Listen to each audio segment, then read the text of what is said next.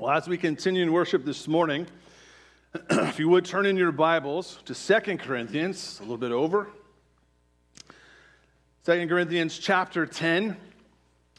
And we are uh, going to look at uh, verses 7 through 11.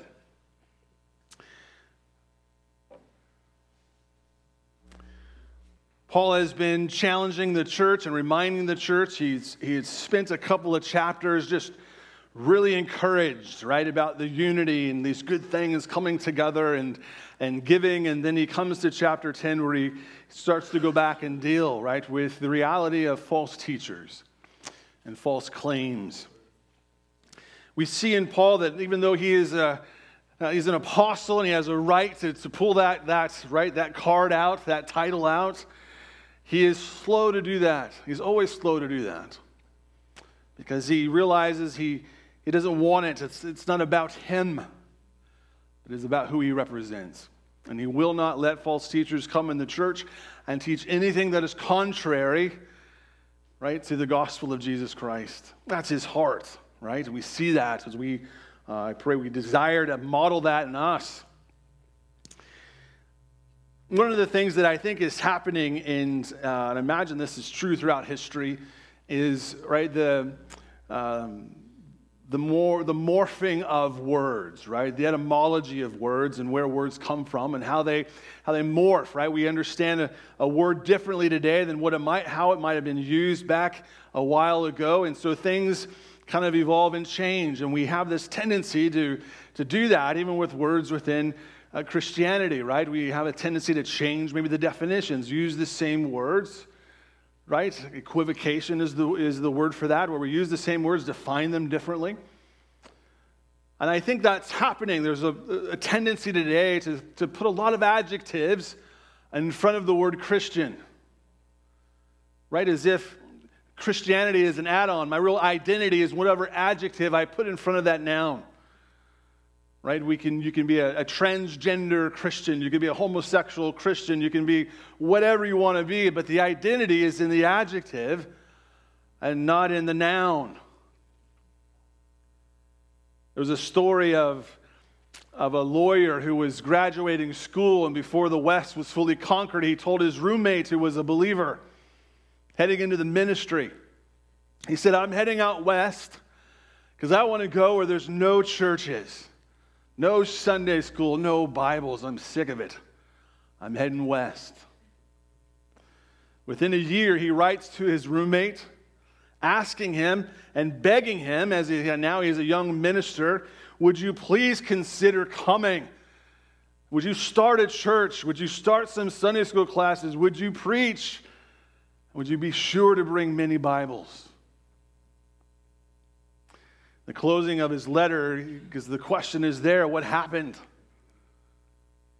He goes on, he says, I have become convinced that a place without Christians and Sunday school and churches and Bibles is too much like hell for any living man to stay in.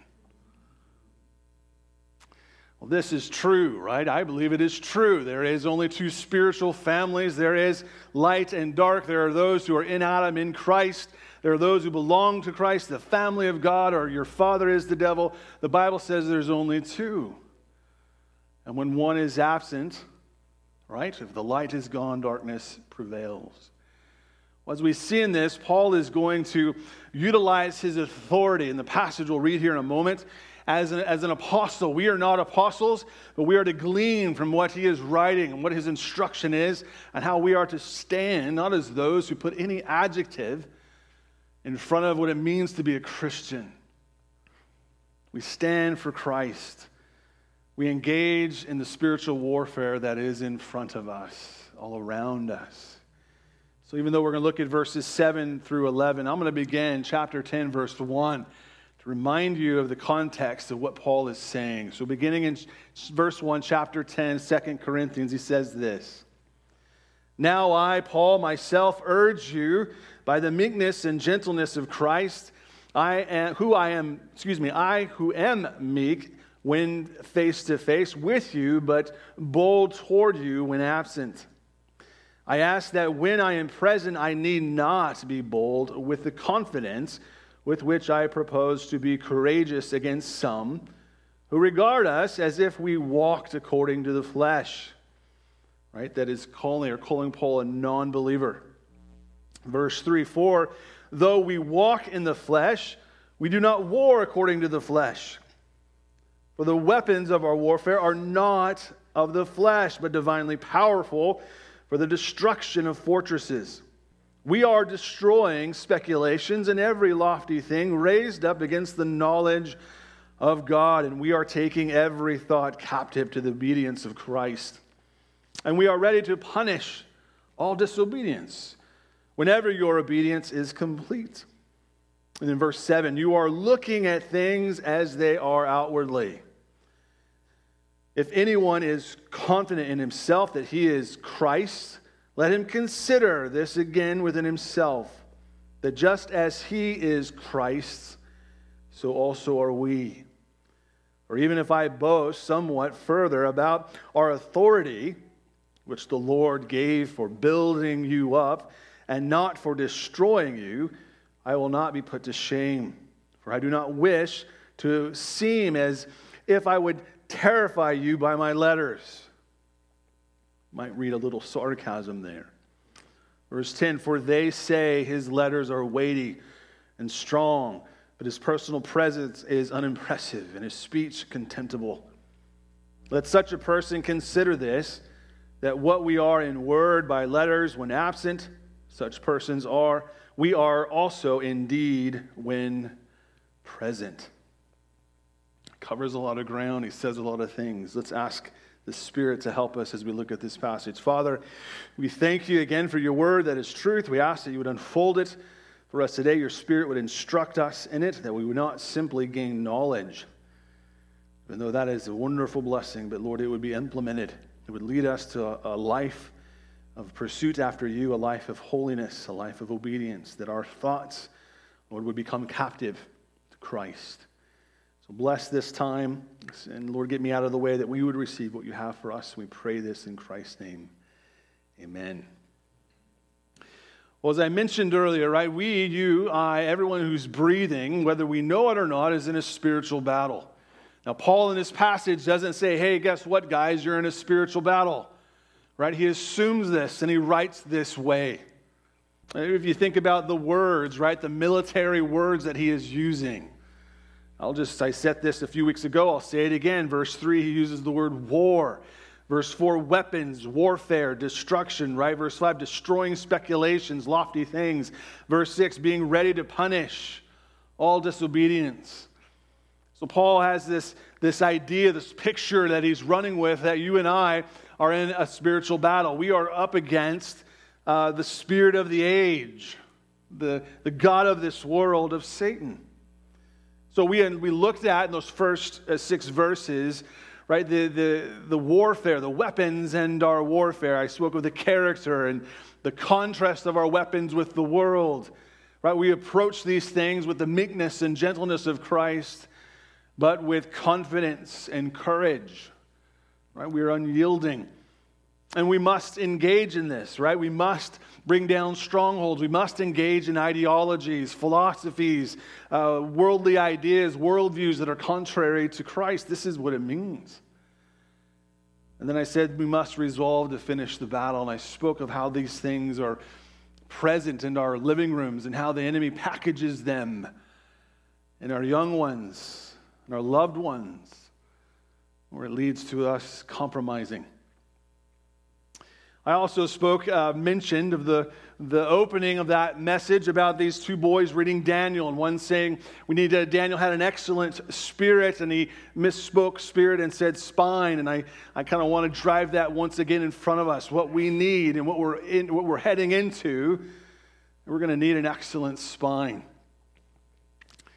Last Sunday, I thought by way of encouraging you and strengthening you, we looked at 2 Timothy chapter 3, verses 14 through 17, where he talked about the power, right? The, the richness of God's word.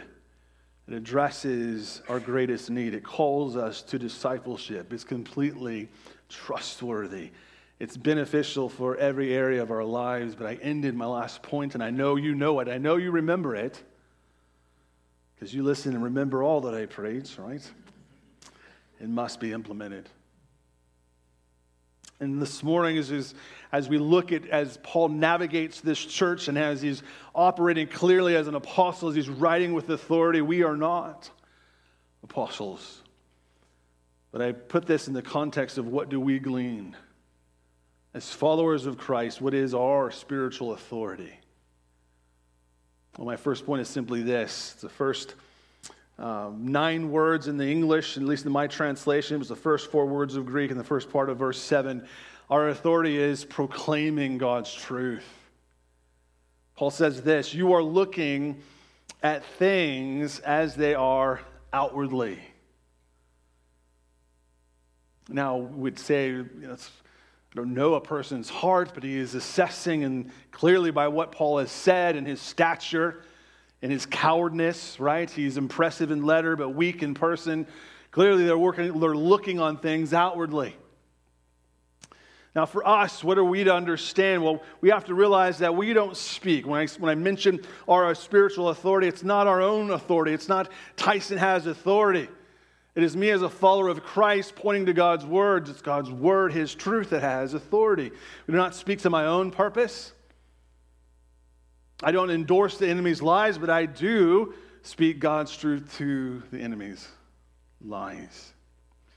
And what's interesting of these first uh, few words of this verse is that we can look at it one of two ways. It can be written as an indicative. They are currently doing this. And this is how it's translated in my translation. You are currently looking at the things that are outwardly. That's his, his charge. Some of you might have a translation that's written a little different as an imperative, a command, where he's saying you need to start looking. Look what you're doing. Now, regardless of how these might be translated in your version or my version this morning, the point is simply this. He's telling the Corinthians, you have to adjust your perspective. You are looking things based on appearance you are listening to these false teachers, as he told us back at the end of chapter 2, or just peddling the word of God. You're listening to the peddlers. You're listening to the, those, as he'll say in verses 12 and 13, those who claim their own authority. That should be a red flag, Corinthians. They claim their perfect heritage. Chapter 11, 20, and 21. They claim their visionary experience, right? And the Corinthians are dazzled by this. And Paul is saying you're looking at the wrong things. Authority doesn't come from these things, it comes from the truth of God's word. this is very common, unfortunately, in our day. There was a pastor of a, of a small church who was, was challenged by what was happening at a megachurch in his town. And so he took some time and he, and he wrote an email and he wrote to this pastor saying, Look, you're doing all these seeker sensitive things and you're, you're looking to this, this big production. Why are you doing this? And his response was simply this, you know, this he says, the CEO pastor, he wrote back and said, We are running 700 people on Sunday mornings how many have you got coming to your church? So we, we get dazzled by these things, don't we? These big productions and right the right speaker, but we're looking when we do this, we're looking the wrong things. We have to change our perspective. Our authority comes from proclaiming God's truth. Paul has told them this in his first letter. I'll read it. Listen. 1 Corinthians 2 1 through 5. And when I came to you, brethren, I did not come with superiority of speech or of wisdom, proclaiming to you the testimony of God, for I determined to know nothing among you except Jesus Christ and Him crucified. I was with you in weakness and in fear and in much trembling. And my message and my preaching were not in persuasive words of wisdom, but in demonstration of the Spirit and of power so that your faith would not rest on the wisdom of men, but on the power of God. What we win them with, we win them to. Paul's saying he didn't win. He didn't come because Paul was elegant. You became a believer because God is powerful. But this is not a new struggle, is it? We see this even in, in Old Testament. When you think of, of, of King Saul losing his, his kingship, and God tells Samuel, I'm going to anoint another. Go to Jesse's house, right? Imagine this scene, all the brothers come by. And no, no, no. And even like you think of Jesse, right? David's father, where, he, where Samuel has to ask, there's none of these. Do you have one more? I can imagine that moment where his, his father goes, Oh, yeah, the, the poet, right? Out watching the sheep. Go get David. Samuel doesn't miss it. Samuel sees, right, by the power of the Holy Spirit, this is the one. He's not as tall as his brothers, he's not as old as his brothers. He's out with the sheep. He's the one. Go forward, that's for Samuel 16. And going forward, what is David? We got this young David who goes, his dad says, go to the front lines because we're fighting the Philistines. And there's this big Goliath gentleman who is right out there. And then we have this, this impasse. David takes some food to his brothers. He goes, What's going on? He sees Goliath. He sees him, him taunting, right, the Israelites. And David's going to do something about it. Look at the response. His brothers blow him off. Who are you? Go back home. King Saul says to him, You are but a youth, while he has been a warrior from his youth. Listen to David's response. This is a picture of spiritual grit. Your servant has killed both, now, metaphorically, right? You can kill the lion and the bear, but your servant has killed both the lion and the bear. And this uncircumcised Philistine will be like one of them, since he has taunted the armies of the living God. And David said, The Lord who delivered me from the paw of the lion and the paw of the bear, he will deliver me from the hand of this Philistine. I don't know about you, but it sounds like what he is saying. The weapon of my warfare is not of the flesh, but divinely powerful for the destruction of fortresses. Isn't that what Paul just told us? Then we see Goliath looking at the wrong things, isn't he? David goes out to Goliath. He says, You come to me with a sword and a spear and a javelin, but I come to you in the name of the Lord of hosts, the God of the armies of Israel, whom you have taunted. What's amazing is if you back up that story just a little bit, we have Saul going, okay, I don't have anyone who wants to go against Goliath. I've got the shepherd boy. Let's just call it a day. We'll end up surrendering. Who cares, right? That's where he's at. So he goes, well, we don't want it to be too bad of a, too big of a slaughter. Here's my armor, right? Here's my advice. Here's what you need to do. Here's some tactics. David rejects all of that. This wonderful picture, right, of rejecting what's not important, standing on what is important. See, our authority following after Christ comes from His Word, not ourselves. It's God's truth. I mean, the Holy Spirit hasn't changed, has He? We know faith comes by hearing, hearing by the Word of God, and yet how many times will we not open it? How many times will we, like the Corinthians, go about looking upon things outwardly? See, many professing Christians and churches are losing their spiritual authority simply because they're not opening God's word. Their weapons ultimately become fleshly. The divine power is empty. The fortresses remain. So Paul says you need to adjust your perspectives. Our authority is God's word. I didn't come to you all these different ways. I came with a message Christ him crucified. So we see it, right? Overarching our authority roots in the proclamation of God's truth. Second part of verse 7, I simply say our authority is focused on the central figure of God's truth. If anyone is confident in himself that he is Christ, let him consider this again within himself. That just as he is Christ, so also are we, right? It's almost as if Paul is saying, Where's the problem? If I'm of Jesus, you know I'm of Jesus, these guys are claiming Jesus, there shouldn't be a problem. There's a problem. See, Paul understands that Jesus is the standard. He is the central figure of all of Scripture. From the very beginning, with his covenant with God the Father, his plan, and the, and the unfolding of the covenants that bring us to what we celebrated this morning of communion, to all the way till it's, it's done when he comes again, all of it is about this one central figure. It's Christ. Paul belongs to Christ. He's not going to allow anyone come in and, and take that, that, that um, truth of the gospel. So Paul says you need to consider. Right? That's a weighty word. It means to the logical result. You need to reason this out. Right? And, and the, the southern, it would be y'all need to figure it out. Right? Y'all need to sit down and, and reckon this thing to figure it, line it out.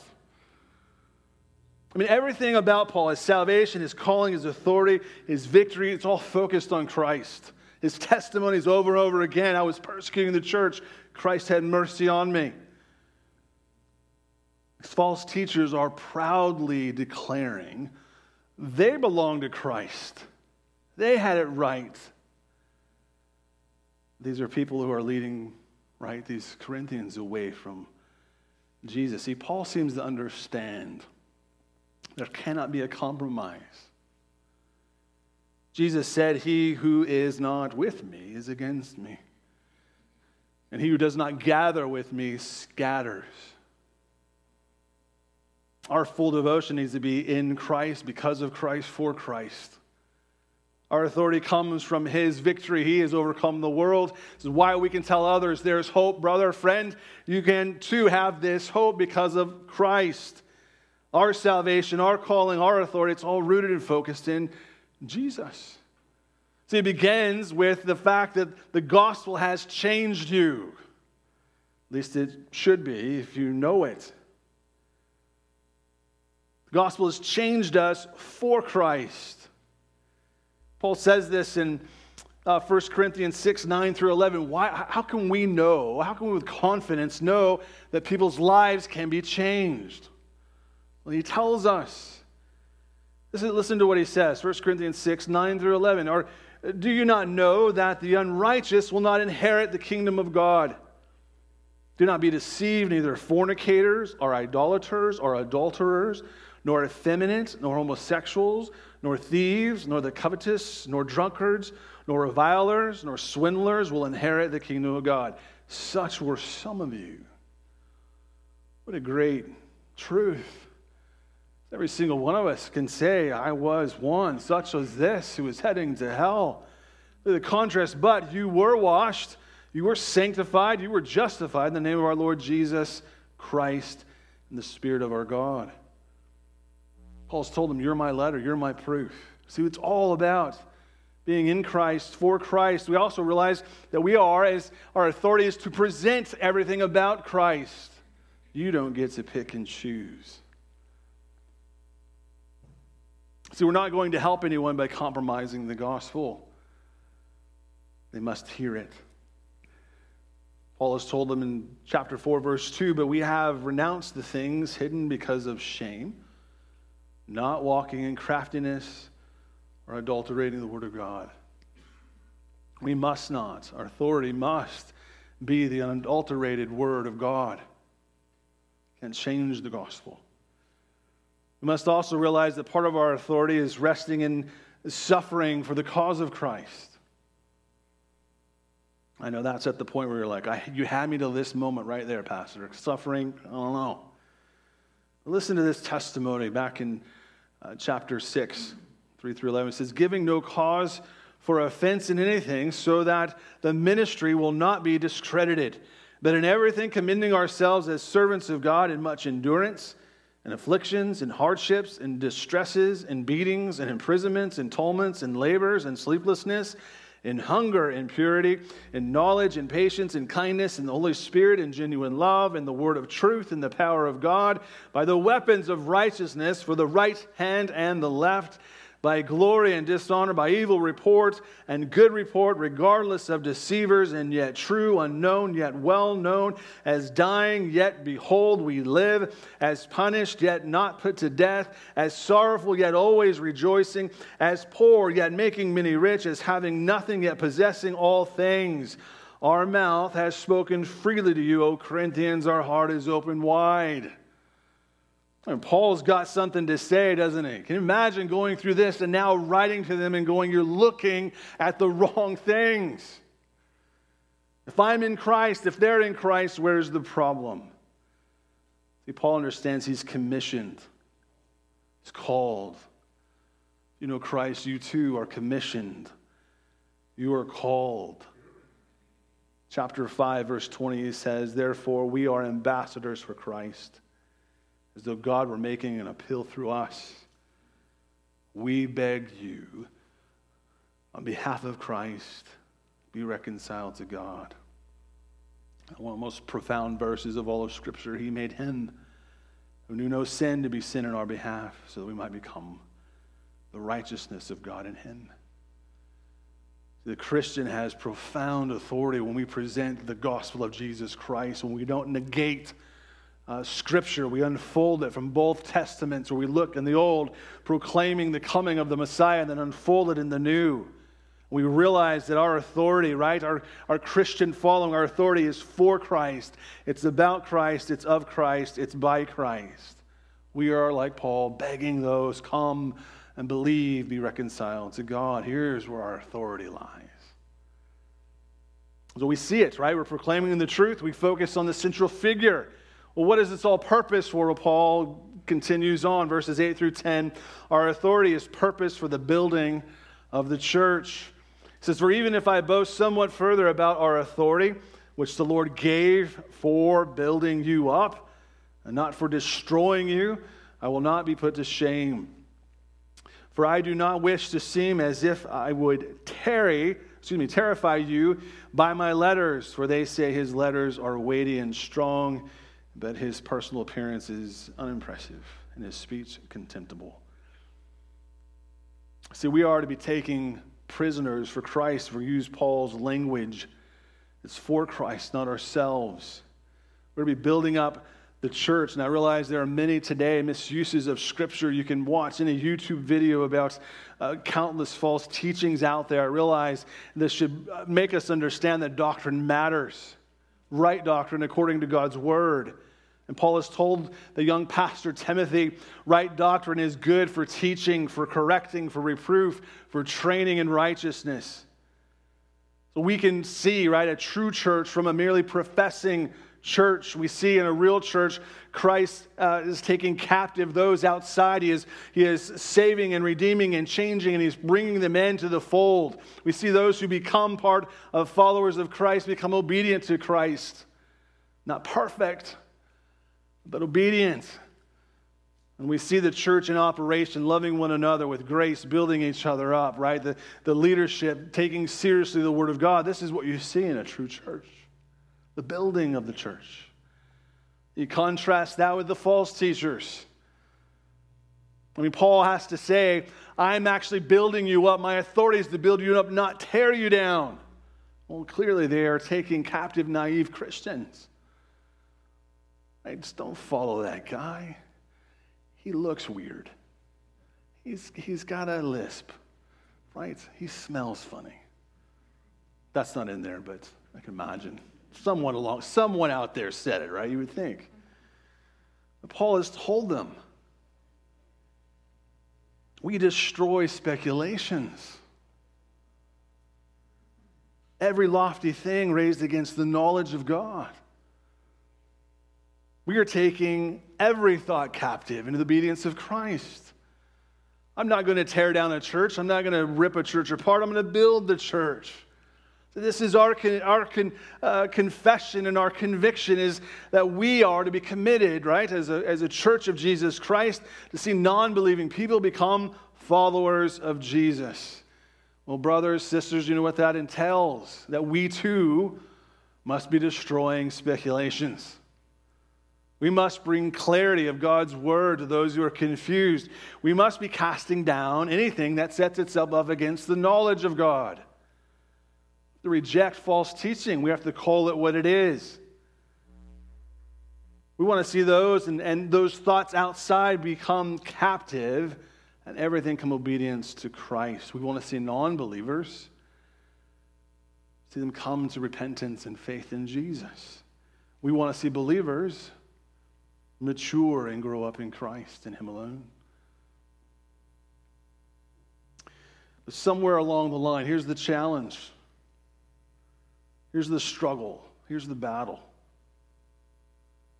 Somewhere along the line, we've itemized our Christianity. Right? Christ is an accessory. We like the adjectives that we put in front of Christian. We are separating ourselves from Him.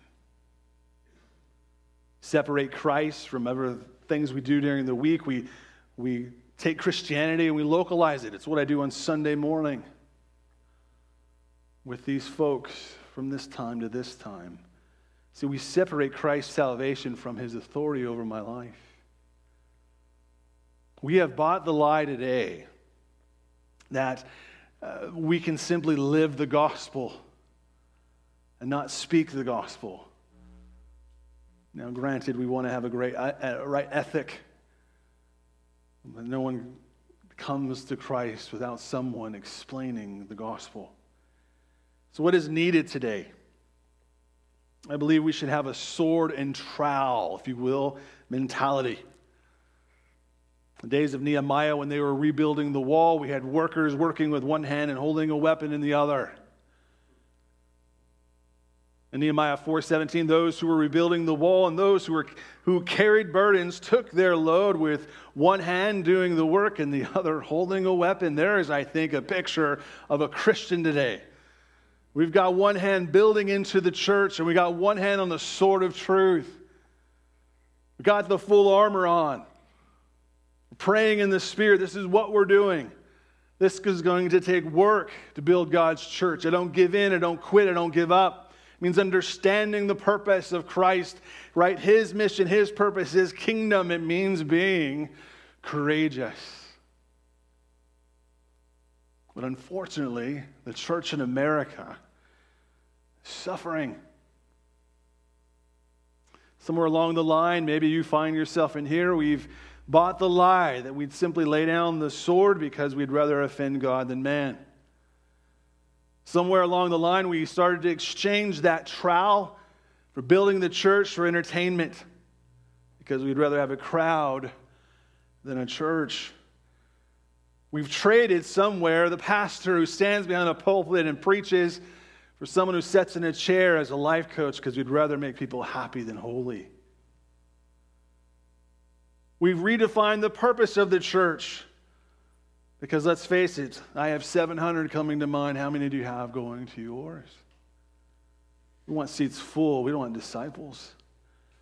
We've compromised ministry. See, we'd rather have cultural acceptance than followers of Jesus. We're called to build a church, not called to build a crowd. Our authority is weakened when we don't take this seriously. You want to build a crowd? Get a circus going. Blow the pastor up in a car. It's in a book. He lives. Don't get any ideas, all right?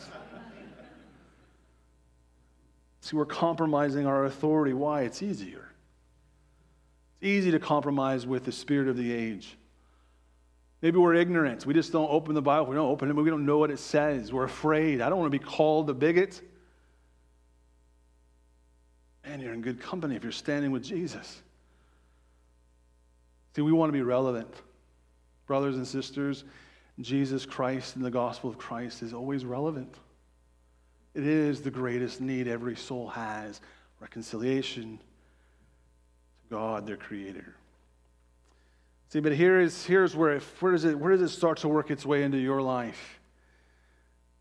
It is the great compromise. It is very subtle. See, compro- compromising, word compromise, right? Doesn't mean that we simply cater or cave to the world's ways.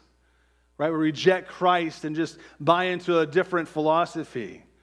No, what, what compromise says is that, no, you can keep Jesus, but let's, let's accommodate these other things. Oh, that sounds all right. I mean, most of us would recoil at the thought of tossing Jesus aside and embracing an idol, right? As our scripture reading has said, what are they? They have eyes, they don't see, they're nothing. But we, we'll be okay with embracing someone as long as you don't ask me to give up Jesus. Compromise will never tell you to do that. They'll say, yeah, you can have Jesus on the shelf, but look at this other idol. What's the harm here? But see, that's the lie. Christ made it very clear for me or against me, complete devotion, love me more than your family. And see, those who accept the lie are not building churches, they're building crowds.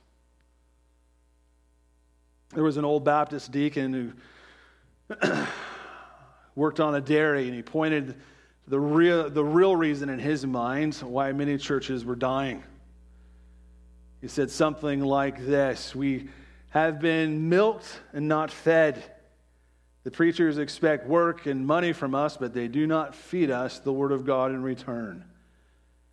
And he goes on and says, We need to remember that there are two ends to a cow. She will give, she will not give milk unless she is fed. Our churches cannot produce unless they are fed. That seems pretty common sense, isn't it? Well, what has God given you, brothers and sisters? The building of the church. Listen to Paul's words in Ephesians. And he gave some as apostles, and some as prophets, and some as evangelists, and some as pastors and teachers. Why? For the equipping of the saints, for the work of service, to the building up of the body of Christ, until we all attain to the unity of the faith and of the knowledge of the Son of God, to a mature man, to the measure of a stature which belongs to the fullness of Christ. How sad it is today that we look to the world to teach us how to follow Jesus. So we see our authority, right? It's rooted in God's word, his truth. It's focused on the central figure of all of God's truth, on Christ, his purpose for the building of the church, and lastly, right, it's intensified, it's magnified, it's manifested is the word I put in your in your outline here, in our consistency. Are you picking up on that theme? Right? Consistent, implement, staying, keep going, right? Paul closes with this, verse 11. Let such a person consider, right? You all need to figure this out. That's what he's saying. Consider this that what we are in word by letters, when absent, such persons we are also indeed when present. I would think you would agree with me that Paul is, right, that statement, the real deal, right? He's the real deal. Uh, not only am I this in, in absence, I will be this when I'm present. I think this is a call of every believer. You better be the real deal. Doesn't mean you're, you're perfect, but how you live your life demonstrates what you think about the gospel. So Paul refrains from naming this person. It'd be nice, right? Just to name this person, but he doesn't seems to have an idea of some sort. He refers to them as anyone in verse 7 or such persons, or persons, plural. And he just simply, there is one who is causing the problem in the church. It always takes one, doesn't it? There's always one. Sometimes that one is us, right? But Paul has told them, right? He is consistent. He has told them uh, back in chapter 1, at least for us, they'll be reading it when they get that letter right. But he says, For our proud confidence is this the testimony of our conscience, that in holiness and godly sincerity, not in fleshly wisdom, but in the grace of God, we have conducted ourselves in the world and especially towards you. He is consistent, right? His, his walk is a walk that matches his talk. He is an ambassador of Christ like you and I. Paul does not approach this like, hey, I'm Paul, this, this, this, and that. I have authority as an apostle, absolutely, but it's rooted in I follow Jesus. See, they were claiming of Paul that he was dishonest. He was some type of spiritual vagabond, this nomad, that's going around everywhere. His message, right, lacked any type of consistency. Paul doesn't yield. How many of us, those things were said of us, right, of our Christian walk, how many of us would say, well, shoot, I gave it the old college try. I'm, you know, I'll just, I'll just tap out here. I mean, what more can I do? Maybe we do something where, where uh, we, we've sinned and then we go, well, shoot, the whole thing is gone. Or maybe we need to go and apologize. Maybe we need to go fix that. Too often in our spiritual walk, what do we do? When we get a flat tire, we'll just pop the other three. Again, I know I've said that before, but I've never seen a person get a flat tire and pop the other three and call it a day. And just burn that car down. There's no, there's no hope here. But this is what we'll do. Paul doesn't yield. Paul has no, no reason to yield. He's been consistent. Paul doesn't bail out, he doesn't give up. Why? Because he needs these people to understand the gospel. He says, consider. Consider. He puts that in the present tense. Don't do this once. You need to continue to consider this. Think about who I am and how what I write. You all need to figure this out because I'm coming right? He's been telling them if you don't figure this out, well, then you're going to be the object of rebuke. He's not playing games with the gospel. We can't either. Must be consistent. Paul uses the first person plural here, we, his colleagues, right? Other believers were unified in this. This is our conviction. This is where we live. This is how we go. There's unity. And Paul again calls upon the church to stand with him. He's consistent in his, his letters and his, his actions and his speech. So that he comes through the difficulties of life, Paul is not giving in or giving up. You, brothers, sisters, do not quit. Do not yield. Don't give up. Stand firm. There is the spirit of the age which is forcing you every opportunity against for you to bow the knee to accept that worldview that's coming through every television, movie. It's always presented. It's always there. Accept it, accept it. This is reality. Believe the lie. Too often we go, well, shoot, I can't do anything about it. So I'll go along with it. And we yield our spiritual authority because you have to give up on the Word of God. Paul has told them. First letter, verse 15, 58. Therefore, my beloved brethren, be steadfast, immovable, always abounding in the work of the Lord, knowing that your toil is not in vain in the Lord. What is needed today is men and women, godly men and women, who will just simply stand and be immovable who realize that there is, right? Our government is pushing on you to redefine what God has told us what marriage is. There is a society that says, You will accept me, you will compromise, you will bow the knee, you must bow the knee. I think of those three Hebrew boys who say, You know what? I'm going to be immovable. My God can deliver me, but even if He doesn't, I'm not going to bow the knee.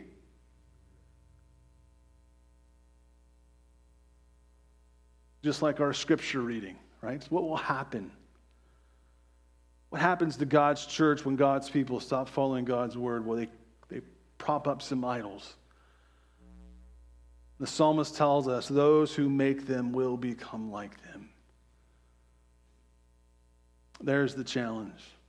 There's the war. God has said, You need to step into this. Stand fierce in this. It's not your authority, it's God's authority. He's looking for men and women, godly men and women, who will simply bring clarity of Scripture, proclaim God's truth. Say, no, this is who Jesus is. All of Scripture is focused on him. We won't be those who jettison the Old Testament because we, we just can't reconcile it. You don't, the New Testament doesn't make sense without the Old Testament. Popular today. We'll build, we'll use our resources, right? Build the church, see lost souls, come, build them up. And we'll do, by God's Spirit and His grace, live it the best we can consistently. See, I believe, like you, I'd imagine, I pray you believe with me too. You are convinced that a place without Christians, without Sunday school or life groups, we could say, or churches and Bibles, is a place too much like hell for anyone to live in. There's going to be a change. In our culture, you must exercise your spiritual authority. You must live God's word. In your family, in your influence, in your work, where you go. Be immovable. Let's pray. Father, we thank you for the challenge of your word. I am immensely challenged by it. And I thank you, Lord, that when Paul says, uh, uses the first person plural, we, that I know I don't stand by myself. My brothers and sisters, I stand with them, they stand with me. Thank you for your spirit that brings about the conviction to know this is your word. What our world needs is men and women who actually believe the truth of the Bible. It is the answer. The greatest need that we see, that we know, is to be reconciled to our God. The only way to reconcile us is through the shed blood of Christ and Him alone. So, Lord, I pray for us this morning, the different situations of life that you are walking us through, different places of conviction and where we're at in our spiritual maturity and our, and our walk with you. I pray, Lord, that you would make us very mindful of your presence that you are doing and completing the good work in which you've begun in us. And make us, Lord, to be immovable, not unloving, not careless, not heartless, but, Lord, immovable. That we would love those with the love of Christ, that we would serve those as Christ served us, that we would be those who would shine a light in the dark places that we would see. Lord, by your grace, souls come to believe in you. Let that be our heart and our motivation to glorify you. Let us be like John the Baptist. Lord, you must become more, we would become less. People would see Christ. Lord, let us live out your truth by your Spirit for your glory. We pray this in Jesus' name. Amen.